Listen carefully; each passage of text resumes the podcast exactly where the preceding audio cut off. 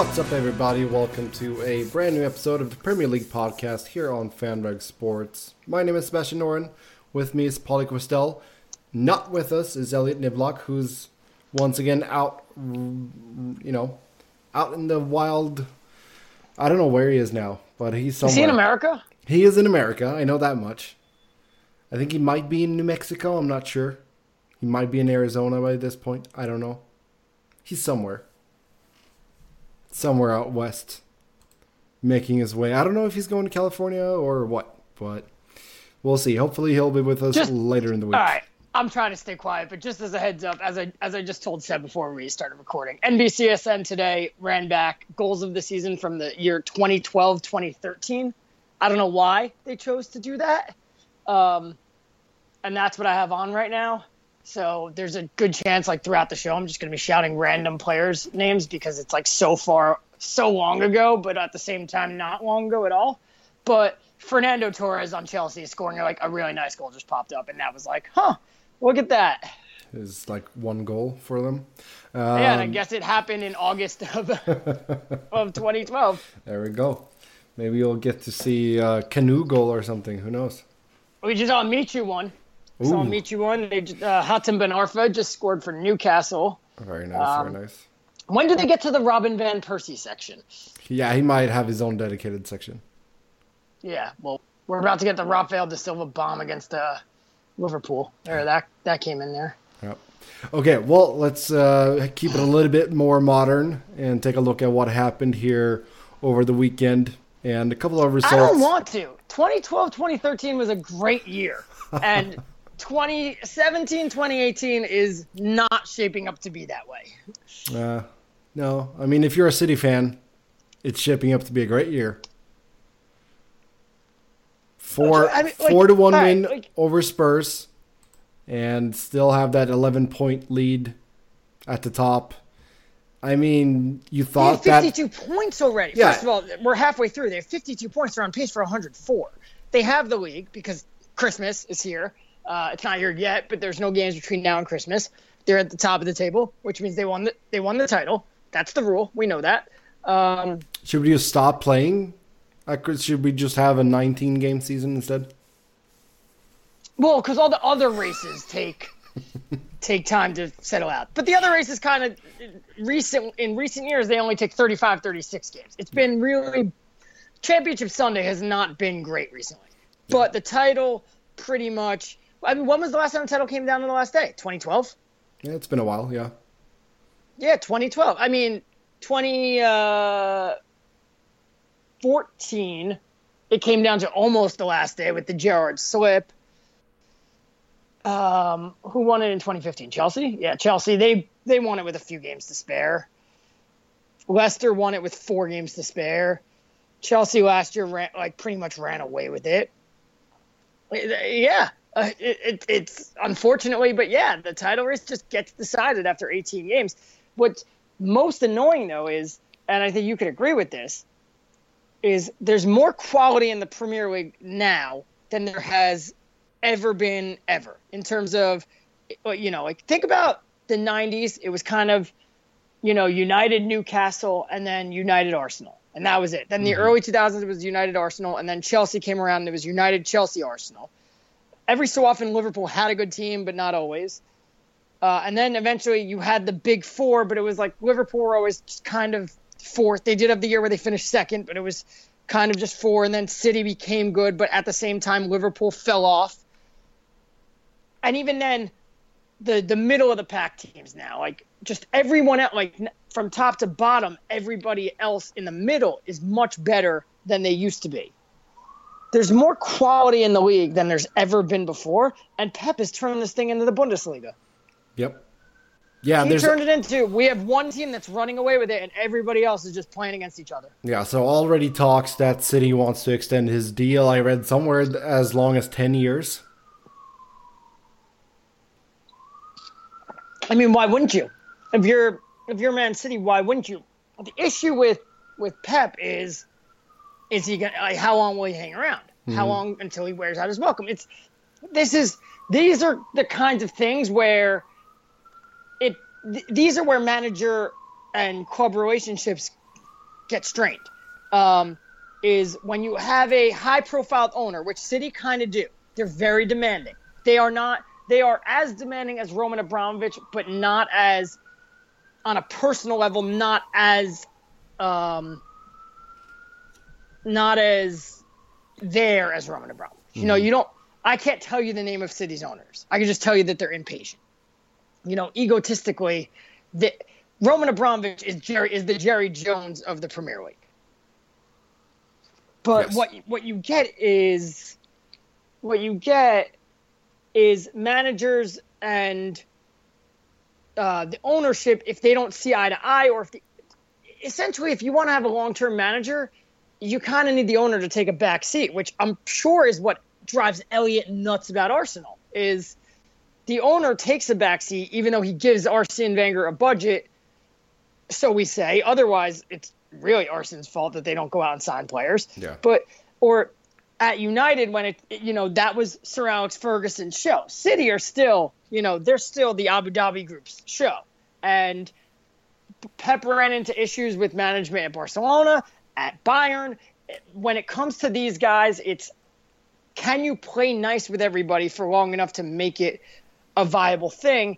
And none of these, and the question, and here's a, another thing that you really have to wonder long term is how much how long can they last long term because Pep comes in, buys a bunch of players. Then the next year, it's like, okay, we still need players in, in these positions, buys more players. At what point is it like, I want to keep buying players, but it's like, wait, we haven't sold anybody, and we have all these players on the books who are kind of like unsellable because teams don't want them because, or they're not going to leave because their wages aren't going to be as high. So that'll happen in four or five years. You know, it happened to United in in essence. It ha- and that's like Ashley Young and Antonio Valencia have reinvented themselves as fullbacks to serve a role for you. They've become role players. They weren't signed to be role players. They were signed to be the premier attacking wingers for Manchester United, who while they were winning while they were winning the Premier League and making Champions League finals. But they've reinvented themselves because Louis Van Gaal kind of wanted to sell them and he couldn't. And Mourinho was kind of just like, eh, I'll take I'll take them and use them where I can. Yeah. So what happens? You normally like for for a manager like Mourinho or for a manager like Pep, those kind of managers, when those players hit their expiration dates, the the manager is already out of the picture. He's already on a new team. So if you're City, yeah, I want Pep long term, but does he work long term? Well, he did what three years at Barcelona, four at Bayern, or was it the other way around? Four and three. Okay. So, right, but are we are we considering three years long term now? No, no. Yeah, I'm, I mean five plus. I would say. Yeah, I mean, well, five plus shouldn't be long term, but but it is in this day and age. Yeah. It is. You're right. And but if we're talking a ten year contract, five plus, that's a that's a lot of turnover. Yeah. Think I mean, about think about United in the year 2000 and United in the year 2010. How many times did Sir Alex Ferguson turn that team over? Yeah, more than once. Yep. It wasn't like he had a team from 2000 until 2005. It's like he he rebuilt that team like twice during that stretch. Well, if we take a look at you know City squad right here, I think that you know Claudio Bravo probably looking to sell him because I think Ed- Ederson has come in and done a phenomenal job. He fits the Pep style a lot better. He's good with his feet and he can actually stop the ball. Um, You're right, but who's your backup? Because you do like you need you need two people. Yeah, but you you can bring someone else. What happens in. if Ederson takes a ball in the face and actually takes his head off next? Yeah, I mean, bring in someone else that maybe has some potential, you know, of growth. I think you know Bravo is already what thirty four. 30 yeah right so 34. right but like so here's the thing about selling all these guys where are they going because this is like when United came in, when Louis Van Gaal came in and he said, I want to get rid of Nani because he's terrible. And it was like, well, where's he going? Because Nani rejected every move because he was like, I'm making so much money here. Why would I go somewhere else where I'm not going to make money? Well, I I don't really feel like they're in that position though, because if you look at it, Kyle Walker many years left. Danilo they just bought. Kompany good if he's healthy. Stones not going anywhere. Sterling not going anywhere. Gundogan good. Aguero, I mean, they could easily sell him to a top club uh, if they wanted to. They He's old though. He's, He's- not. He's not he's old. old. He's twenty nine. but he's he's twenty nine. he's like you right. So whoever you sell him to, this is like when United bought Robin van Persie. It's you better you better be ready to win right then and there because he doesn't have a lot of years left and he has no sale value.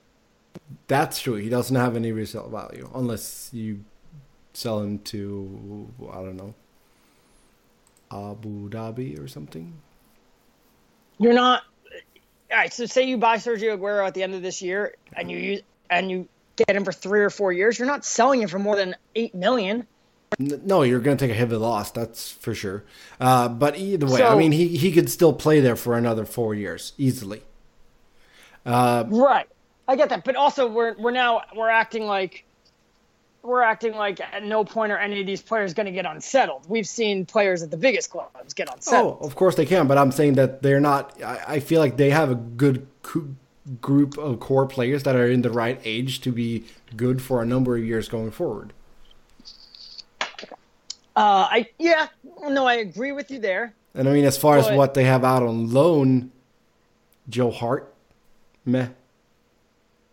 Right, but here's here's the so here's the other issue is, and this is where it comes the Pep versus the owner's issue is, Pep, like he wants his players and everything. Um, he wants his specific players molded into the way that he plays. City's owners, they always want the nicest toy.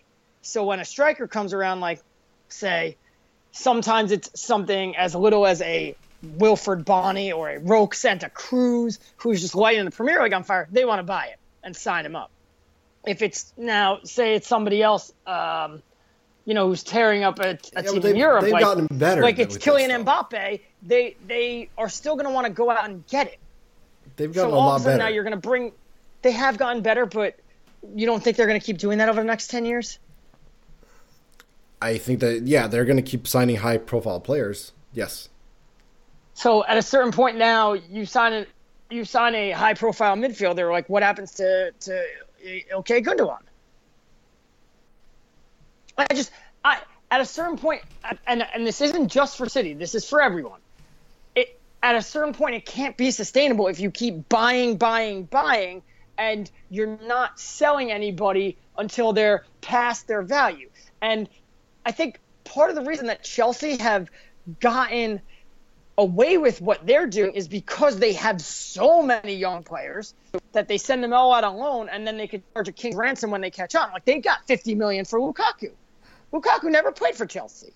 They got 50 million for him. They sold Kevin De Bruyne. They sold Andre Schürrle. Like the the amount of players that Chelsea have sold is helping to pay for the new ones. Are they still spending more than they're making? Sure, but they're selling. You know, they're they're selling some good players. United, City, um, you know, no one else is who's out there spending, spending, spending. Nobody else is selling players that aren't past their expiration date. Yeah. So it, it's just a question of can someone like Pep survive long term, and that's that's the question. The other th- and it, it kind of just comes to my thing because I'm, I'm looking at what Pep is doing right now, and he's you know like I said, he's turning the Premier League into the Bundesliga, and he's he's literally created a team that is so good they are running away with the league, and Mourinho is right behind is not right behind him. Mourinho is the best of the rest in second place, but let's not pretend that he hasn't spent a king's ransom of money. Like United have spent God only knows how much money since Sir Alex Ferguson left, and I understand they had a reputation for spending money before he left, which was really not the case. Um, they spent it when they had to, but most of the time they didn't. Now that he's gone, they're spending up the wazoo. I would, I, I would like to see like obviously this would never happen, but for all these managers that come and they're so good, but also it's like you spent so much money, you should be good. If every two jobs that a manager took, so you get two jobs and then your third job had to be somebody that wasn't in the Champions League the year before and like isn't going to be in the Champions League the following year. Yeah. Like imagine if if Mourinho so he, he came from Chelsea, he went to United and then they're like, "Okay, now for if you want to leave United, your next job has to be somebody like uh, Watford.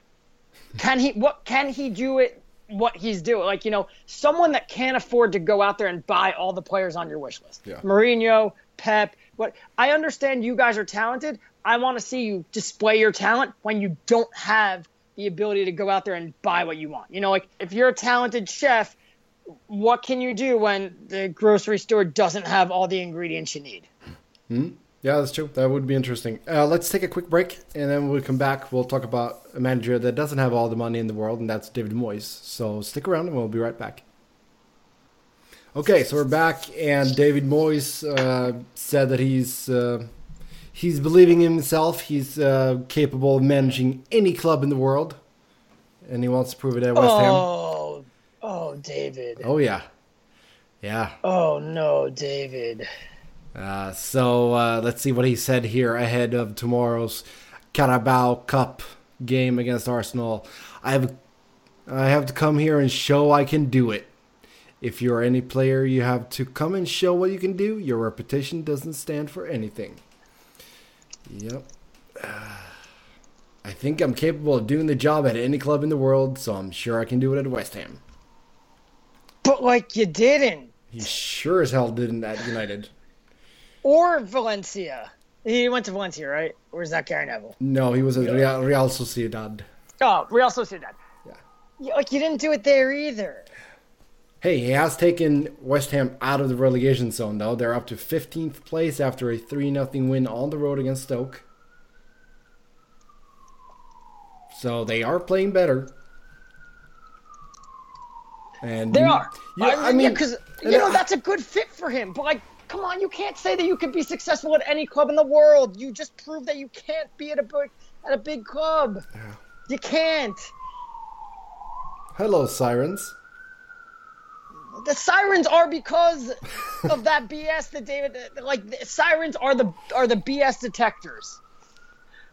You like you can't Here's I mean ah you just proved that you can't do it at United because the players just didn't respond to what you said.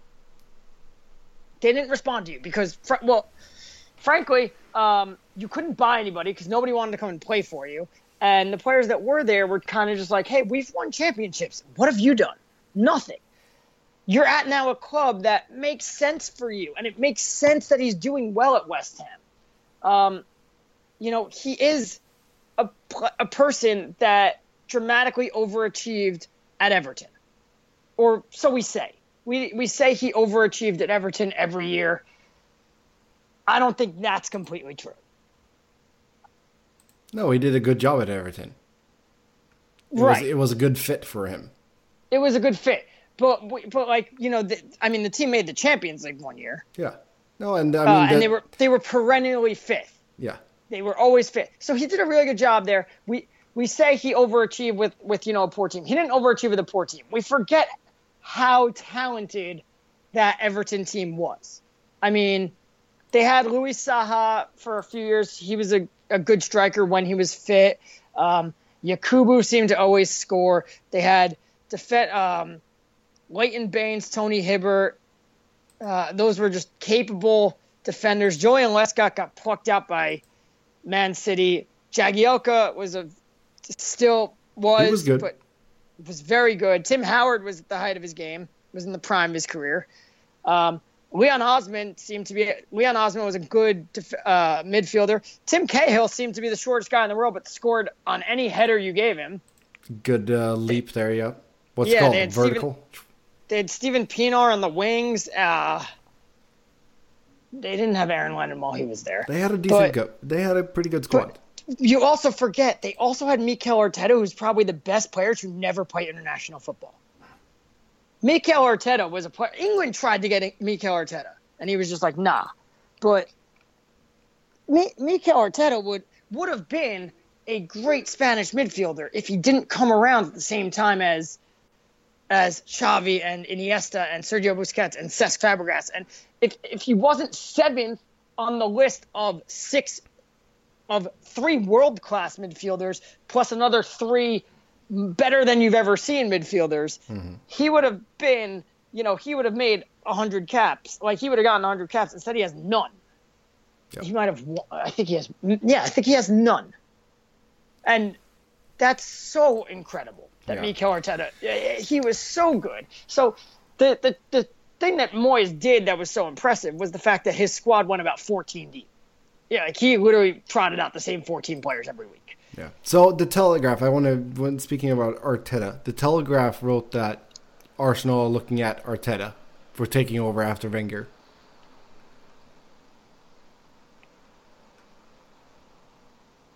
Okay. I mean, that's an interesting proposition, but I'm not sure. Well, he's, that... well he's, he's gaining his coaching experience right now at City. Yeah. He's. Yeah, no, I could. I see, like, I see your hesitation. You want someone, especially if you're Arsenal, you want someone. You want someone who's managed before, but at the same time, like Barcelona just went to Pep. True. Yeah, I don't know. I don't. I don't know either because at the same time, I'm not ready to just be like, oh, Mourinho's got one foot in at PSG already. Like, let's go to Ryan Giggs. Although, you know what? No, I actually kind of am. Like, we should go to Ryan. You want someone that could come in and command the respect of the room. That's really, in this day and age, that's the most important thing because you don't. Unfortunately, you don't get time anymore. No. Like when Sir Alex Ferguson took over United, it was he came in and just said, "It's my way or the highway." and a couple of players picked the highway, and he just booted them out. And he had the trust of the board because they stunk for a few years. Oh yeah, and, yeah. He he was close to getting fired. Yeah, and they stunk, but he was close to getting fired after four and a half years. Like it was like after four and a half years they saved his job. Nowadays it's after four and a half months we have to save your job. So you need someone that comes in and and can say my way or the highway, but you also need someone that that's not afraid to say, "Oh, you you aren't going to follow what I'm listening to. You're going to ride the bench. I'm going to drop you from the squad." That's what that's really what a manager needs to do. A manager cannot walk in and say, "Oh, you're our high-priced player. I need to play you." True. This is this is something that especially like baseball fans have to deal with every year. It's like you sign that big free agent, he's not hitting, then that young kid comes up from AAA he's hitting, and you're like, well, we need to play the older guy because we pay him all this money. The young guy, we don't pay anything. And it's like, no, just play the young guy. Like he's hitting, he's performing. You need to. It, it's what happened. It's what people said. You know, when Louis Van Gaal played, uh, discovered quote unquote Marcus Rashford, and it's like, no, like, are did you discover him? Like, are you playing youth or are you just playing youth because they're injured? Like when Wayne Rooney and Anthony Martial and all the older players come back, are they just going to re-enter the starting 11 or is Marcus Rashford going to keep them on the bench? That's what managers have to do. And I think for first-time managers it's very especially like when you're a manager turned player, like player turned into a first-time manager, it's a that's a very hard line to um to figure out. Now, like when Pep took over Barcelona, he recognized like we have Thierry Henry, we have Samuel Eto'o, we have all these guys, but Leo Messi is the key here, and we should be playing around Leo Messi. So he got rid of those guys, but he had like Leo Messi was the best player in the world. You can you could take over a team like uh, you can take over a team like Watford and say, hey, wait, we have this guy and he should be the focal point, but you know if that that player is not Leo Messi, it, so it kind of becomes a bit of a a move point, yeah. a, a bigger risk. Yeah, that's true. That's true. We, you know, David Moyes done well at West Ham. I would say that Roy Hodgson has done an even better job at Crystal Palace. They're up to 14th place now after beating Leicester 3 0 on the road in their last game. Unbeaten. Very poor Leicester. Uh, Unbeaten. Yeah, but still credit to Palace. They have three draws and two wins in their last five up to 14th place now. He's unleashed Wilfried Zaha. Uh, that's what it is. Wilfried Zaha is finally playing like the Wilfried Zaha we expected him to be. What was it? Four, five years ago? Four or five years ago? Yeah, Zaha's when... played really, really well, and I think uh, you know moving uh, Loftus Cheek out to the wing too has worked out for him. But again, like, is this something that should surprise us? Um, maybe not. They have a pretty good team. On paper. Well, that's it's not that. The- oh, you mean the let's stick with Hodgson effect? Let's stick with the manager. This Yeah. this show has kind of turned into a manager theme show. So Yes. let's stick with the manager. Is that's like Roy Hodgson being successful at Crystal Palace? Should we be surprised? No. No, we shouldn't. I mean, well, Big Sam was successful last year, but it's it's like every time Big Sam goes somewhere, we shouldn't be surprised. He has an mo, and he gets it done, and he's getting it done at Everton now. Um, Hodgson, what, what what did he what has he done recently? He was really good at Fulham, small club, really good at getting the best out of a small club, maybe overachieving a bit. Then he got snatched up by a, a bigger club in Liverpool and fell flat on his face. And then for some reason he Well, gets he was the England he job. wasn't giving it a fair shake at Liverpool though. but it was also too big for him. He wasn't the right guy. Yeah. I don't know if you know, like you could say David Moyes didn't get a fair shake at United, like, but you could say that because he didn't even get a full season. But at the same time, in not a full season, it was very obvious he wasn't the right guy. And Roy Hodgson was not the right guy for England for uh, Liverpool. Somehow gets the England job, which is pretty straightforward. You're going to waltz through qualifying, and then you're going to fall flat on your face when you play real teams in the Well, yeah. tournament. Well, wasn't he sort of a safe pick for them too, though? And Gareth Southgate isn't. Oh no, he is, but not as. I feel like Hodgson was even more safer because that was Well, after yeah, but that's because they're coming after Capello. Like, Yeah. it's, it's the same way that Steve McClaren was the safe pick after Sven, and that fell flat on their face. yeah, because The they they were like, FA oh, we need an we need an Englishman. Oh, Right. The English FA, the only the only reason that they look like if you're sitting where I am sitting, the only reason that they look like they know what they're doing is because uh, the US Soccer Federation exists. Like they make England look professional and well done. yep. Yeah, it worked out well there for them when they're like, oh, we need an American. We need someone who's done this before. and then there was, you know, um, he took over before Euro 2012. They had what? How they lose in that? They lost on penalties in that, so it wasn't terrible. They No, ran it through was the same old qualifying, story. right? Then they ran through qualifying for the World Cup, and they fell, and then they really fell flat on their face. And then for some reason, he got the job again, like he got renewed after that World Cup. That was that was confusing. But the England job was too big for him. But frankly, I mean, the England job is the same for everybody. You're going to run through qualifying, and then you're going to fall on your face in, in the tournament because your team's not that good. Mm-hmm. So, That's true. so again, it's it's just he's just a manager that's good with smaller clubs. He's been good with small clubs his entire career. When he goes to bigger ones, he's not so good. And right now, it's you know, when did he take over Liverpool? Like 2011, 2010. Yeah, 2010 to 2011. Yeah, so it's been seven years where we've just been experiencing Roy Hodgson failures. So that's why we're kind of like expecting we're expecting Roy to be back in our life, and really it's small club Roy Hodgson, the guy who took Fulham to the Europa League final. Yep, but good for him that he's doing well. I like him. Uh, I think that pretty much does it for this episode. Uh, a little bit of a manager special there. As always, you can talk soccer with us on Twitter. I'm Seb Noren. Paul is P. Kwestel. Elliot is Keats was better. Give FanRag Sports a follow as well. And we'll talk to you again on Thursday as we need to talk up the holiday matchups and see what happened in the Carabao Cup. So until then, have a good one. Bye bye.